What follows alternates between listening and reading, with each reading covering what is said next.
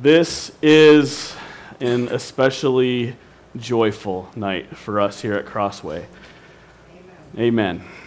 Tonight we formally install Doug Wallaker as the preaching pastor here with us.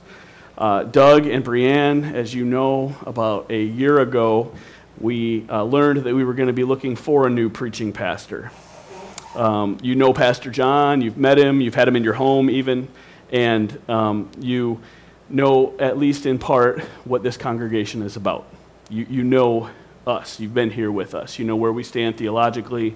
You know what our uh, ministry model is here, and you know the things that we hold dear. Um, you've been with us on several occasions in the past, even long before we started looking for a pastor. And over the last uh, year, you have walked with us as we went through the pastor search process. So we thank you for your patience, and we are thrilled that God has led you to us and has led our congregation to you.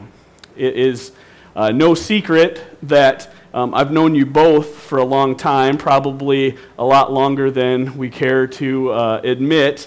Uh, Brianne, I've known your name longer than I've actually known you. Uh, my little brother had a crush on Brianne in like third grade. And so my other brother and I, of course, uh, decided to use that repeatedly on several occasions to make fun of him. So I knew your name. I met you later. Um, and, and Doug, I, I, I knew you when you were a fourteen-year-old punk friend of my little brother, uh, mediocre wrestler at Jefferson, and um, and and I never thought in a million years you would be a pastoral candidate for a church that I was at. So uh, it has been very cool to see the marked difference in your life uh, over the last twenty years. Um, I've got to see you uh, mature and grow in Christ, um, and it has been awesome reconnecting with you over the last five or six years. Um, And we are excited that you guys are here. Last year, Crossway put down the criteria that we wanted, that we thought was biblical for a new pastor, the qualifications that the Bible commands for a pastor. First, he was to have godly character. We said that he must leave a go- he, he must lead, quote, a gospel-centered life of faith and repentance. He should be an example of personal godliness, and he should be a leader of a well-ordered family.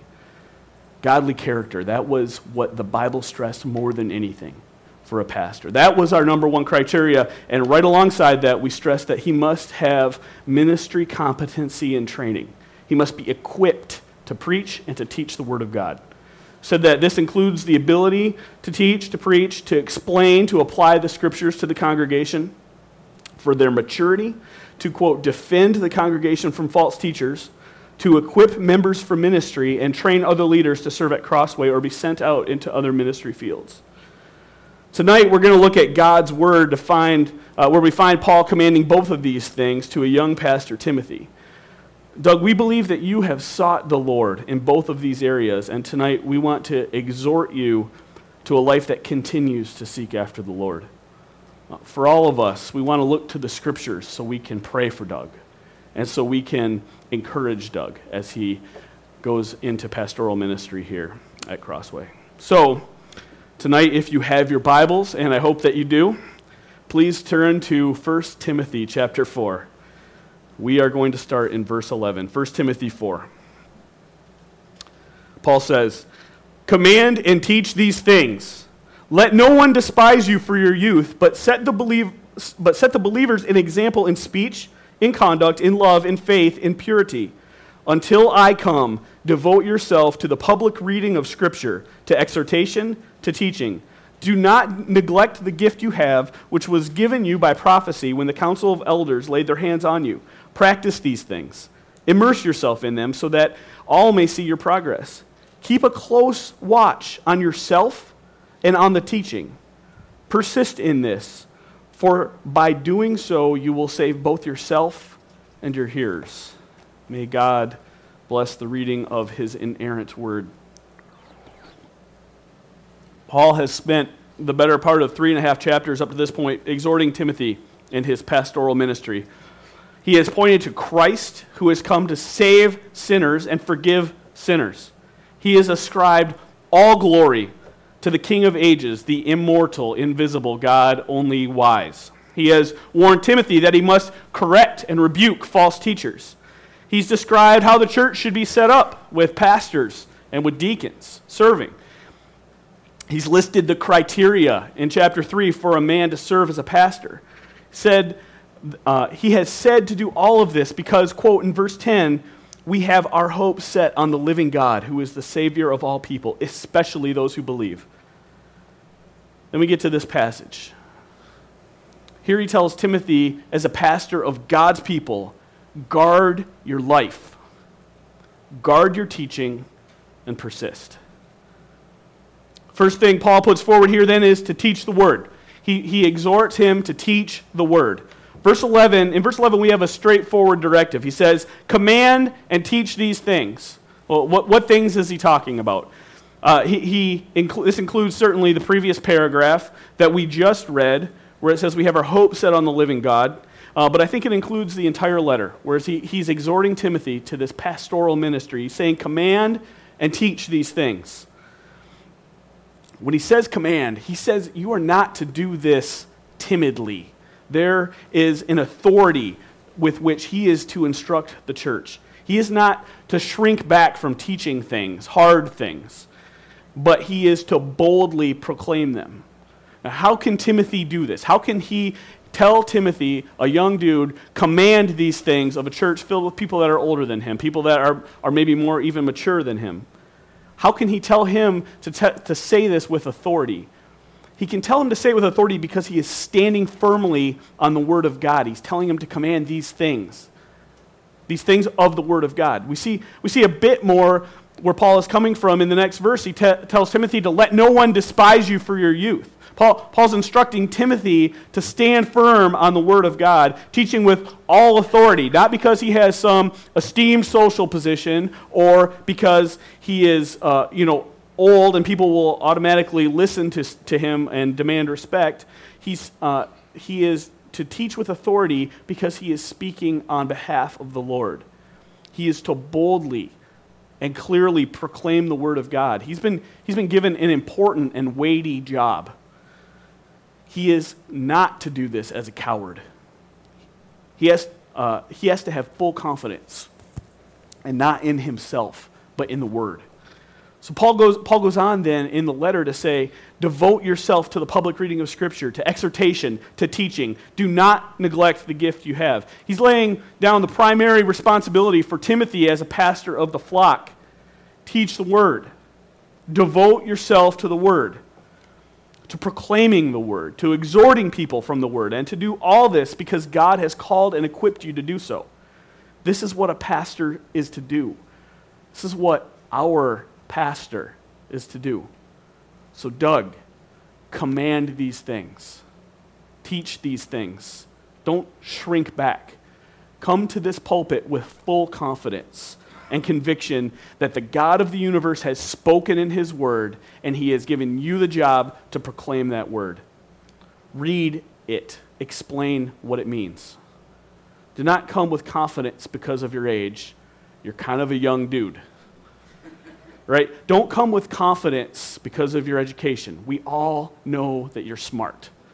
All right? Come with confidence because you are preaching the Word of God. Command it.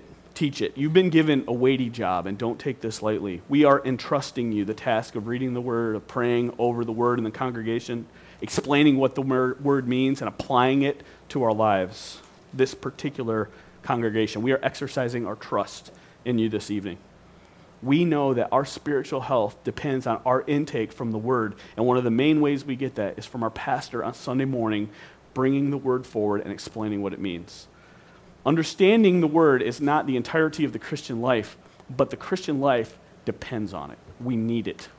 It is an absolute must. It is through the Word and the one who proclaims it, explains it, and applies it that the Spirit works to convict us of sin and for us to, uh, for our lives to change, to follow Christ more closely. We believe that God has led you here to do these things. Command these things. Teach these things. In church, we all have a part in this as well. listen to Doug. Specifically, listen to the commands and teaching that Doug brings from God's word. Paul is telling Timothy to teach with authority, and he's telling Timothy to teach with authority to the church. He is implying that the church is there, listening. The church is there, submitting to the word. The church is there humbly listening to the word and understanding what they need to do in their lives, falling down on their face, praising King Jesus, repenting of sin, building one another up. Encourage him in this. There is not much more discouraging things for a pastor than a church that calls him to command and teach the word and then fights him tooth and nail every bit of the way. We, we don't want to be found unfaithful. Rather, we want the Lord to say, well done. Listen to Doug. And Doug, teach the word. Guard your doctrine. Lead us to follow the good shepherd with humble hearts. Paul's calling Timothy to teach the word here, and then he's also calling him to live the word. He's calling him to live the word. Starting in verse twelve, it says, "Let no one despise you for your youth, but set believers an example in speech, in conduct, in love, in faith, in purity."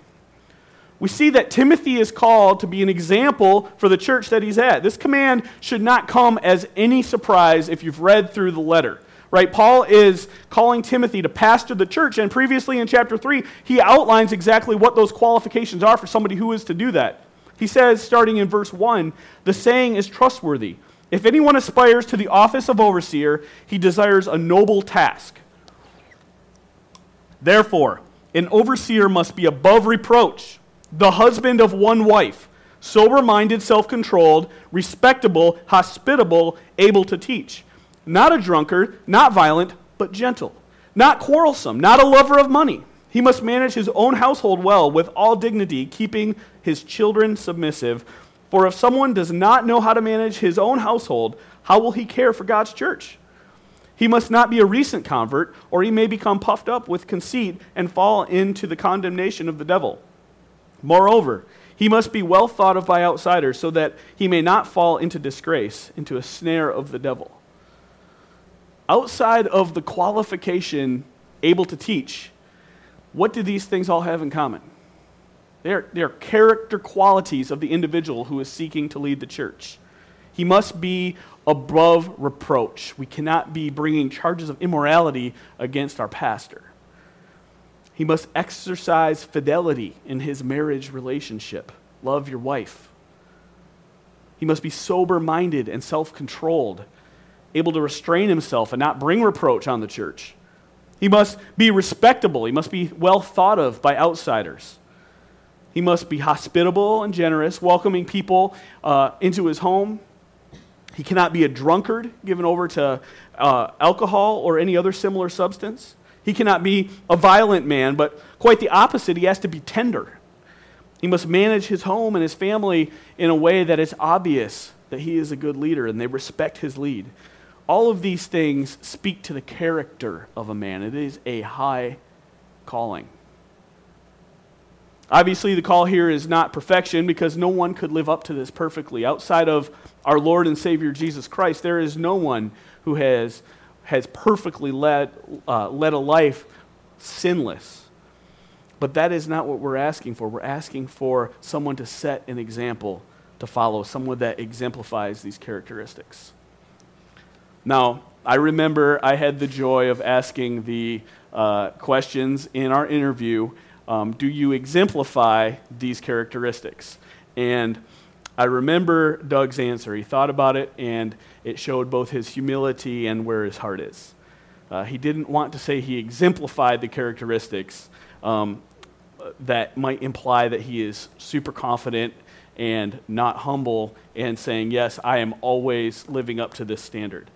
Um, however, he affirmed that's the type of man he is uh, aspiring to be. I, I know that's a hard question. That's like saying, are you the most humble person in the world? The minute you answer yes, you're back to the bottom of the rung. There is no no good way to answer that question. Um, however, Doug, we know you. We've got to know you and your wife and your family. We say that, see the way that you interact with each other. We see the way uh, that you interact with your friends. Uh, all of the references that I talked to had nothing but high things to say about you, and it was all about your character. I, I've observed personally your life over the last twenty years, and um, not uh, you, you, you do, I can say with confidence, you do exemplify these things. Um, not perfectly, of course. You are a University of Michigan fan. That is a big mark against you, but you exemplify these things. We see that you truly love the Lord. You desire to follow him in repentance and faith, and you have a lifestyle that shows you care both for God and for his people. Paul tells Timothy here in chapter four, set an example in speech, in conduct, in love, in faith, and in purity. He expects that the pastor will set the bar. He will not contradict what he says with his mouth by the way he lives his life. Doug, we exhort you, set an example. Guard your tongue, as the way that you speak to others shows your heart. Guard your conduct. Don't assume that you can cruise through this life without actively fighting sin. We have seen some high-profile pastors brought down recently by secret sin that was brought to light. This can happen to anyone. Don't let your guard down. Fight sin. Set an example in love. You have been charged with shepherding people. Set an example with love. Love this congregation. Love them well. Pour yourself into them. Set an example in faith. With full conviction, live out the life that you say that you believe. And finally, set an example in purity. This is the calling of a pastor. You will be in necessarily a public position.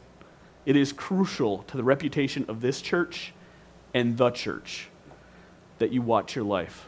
One commenter put it like this: you are to ensure that what most impresses other people is your Christian development, your character, and not some lesser thing such as brilliance of exposition or attractiveness of personality. Sinless perfection is not the expectation, but a life lived of humble repentance and faith that will shine before those that you interact with is. We implore you, do not grow weary in your personal walk with the Lord, but in even greater ways, draw close to him. Seek a life of holiness. Church, this calling is for us as well. Paul is charging Timothy to be an example. That's an example that is to be followed by the church. We are to exemplify the same character traits that he's calling the pastor to here. We are to seek lives of holiness. We are to seek to live a life that pleases the Lord. We are to fight our sinful fleshly desires. This is not something for super Christians or for pastors or for deacons or only people that are going to be in public ministry. This is for every believer of Christ. That list is something that we are to follow. We expect the pastor to set an example, and the pastor expects the people to follow his example as he follows Christ.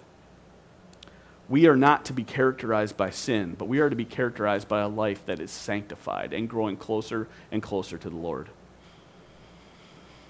He should be leading the charge. We should be following his example. We don't, we don't place these things only on him, but we are to pursue holiness and godliness. We don't want to, him to feel alone in this. We don't want to drag him down, but we are to do this together. Robert Murray McShane was a pastor in Scotland in the eighteen hundreds. Uh, his name might sound familiar here because in the past we've used some of his Bible reading plans as we go through the year. Um, his legacy persists in part Uh, because as like this passage teach, teaches, he did not let his young age hinder his ministry. He began serving in a pastoral role when he was twenty-three, and he did not let his youth deter his service, uh, but he was careful to ensure that his character qualified him for the role. He put a premium on holiness in, the li- in his life and the life of his congregation. He died when he was only thirty years old, and on his tombstone it reads, died in the thirtieth year of his age, the seventh year of his ministry, walking closely with God, an example for the believers in word, in conversation, in charity, in spirit, in faith, in purity. He ceased not day and night to labor and to watch for souls. Doug, we have called you knowing that you are a sinner and that you are a sinner saved by grace. We know that you are not perfect. I know that you are not perfect. No one is. But we've also observed that you are a man who seeks to humbly submit to the word in your life and your practice. Guard your life. Keep a close watch on yourself. Follow the Lord. This is the expectation, and this is what glorifies God. Paul tells Timothy, as a pastor of God's people, to guard his life, to guard his teaching, and finally we see that he is called to persist in the word.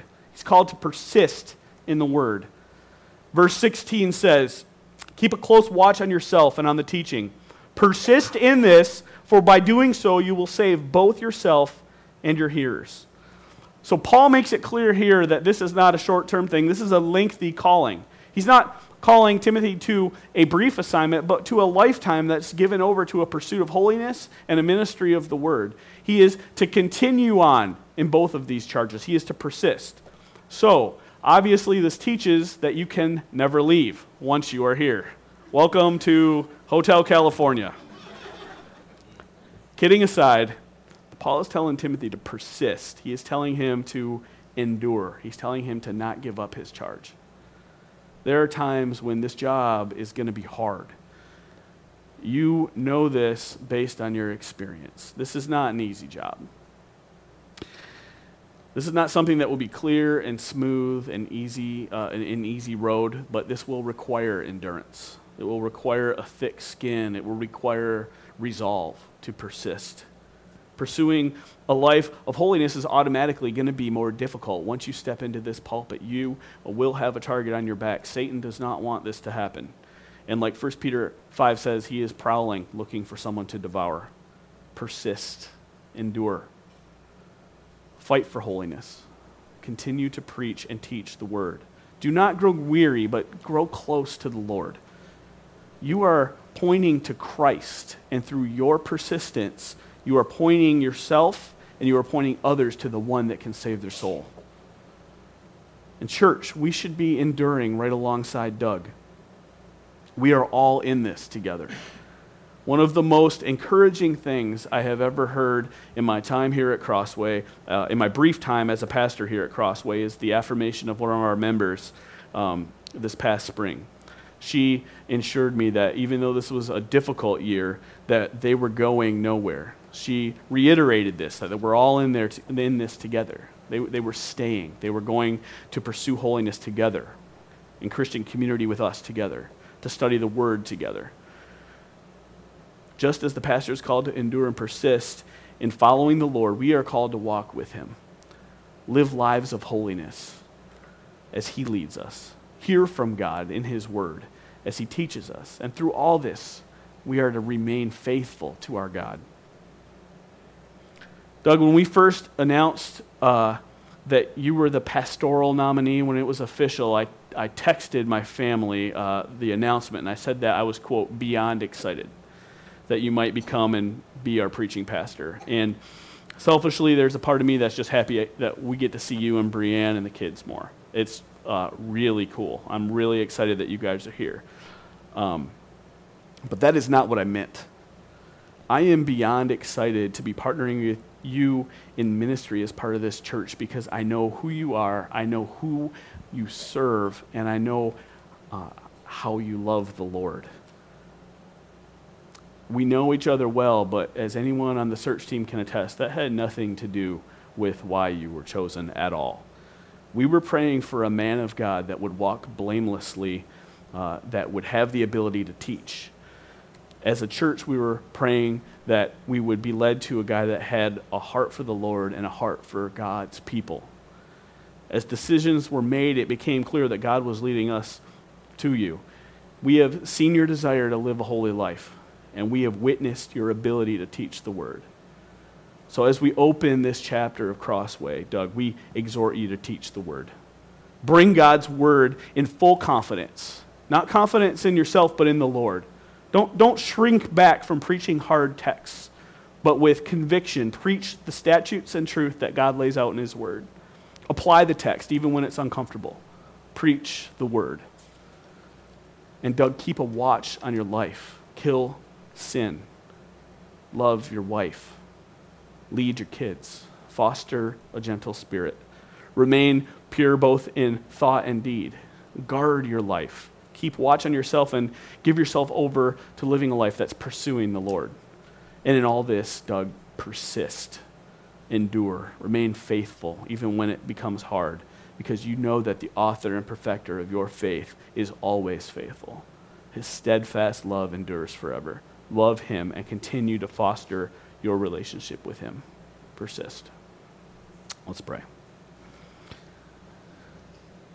Heavenly Father, God, we thank you for your church. Lord, we thank you for the way that you have set up your church to be led by pastors, your church to be served by deacons, your church to be filled with people that are following you. Lord, we thank you for Crossway. We thank you for uh, the process that you have led us through. We thank you for the clear teaching we see here from Paul. Lord, I pray that we are all guarding our lives, that we are all watching our doctrine, and that we are all remaining faithful to you. Lord, I pray especially tonight for Doug. I pray that you give him grace as he steps into this pulpit. I pray that you give him conviction and confidence. I pray that you help him to foster a life of holiness and to guard his actions and his thoughts. And I pray that you give him persistence and endurance. Lord, we thank you for what you have done here. We pray for the gospel to be sh- to be spread in this community and beyond. We pray that you are glorified with what we have done. In Jesus' name we pray. Amen.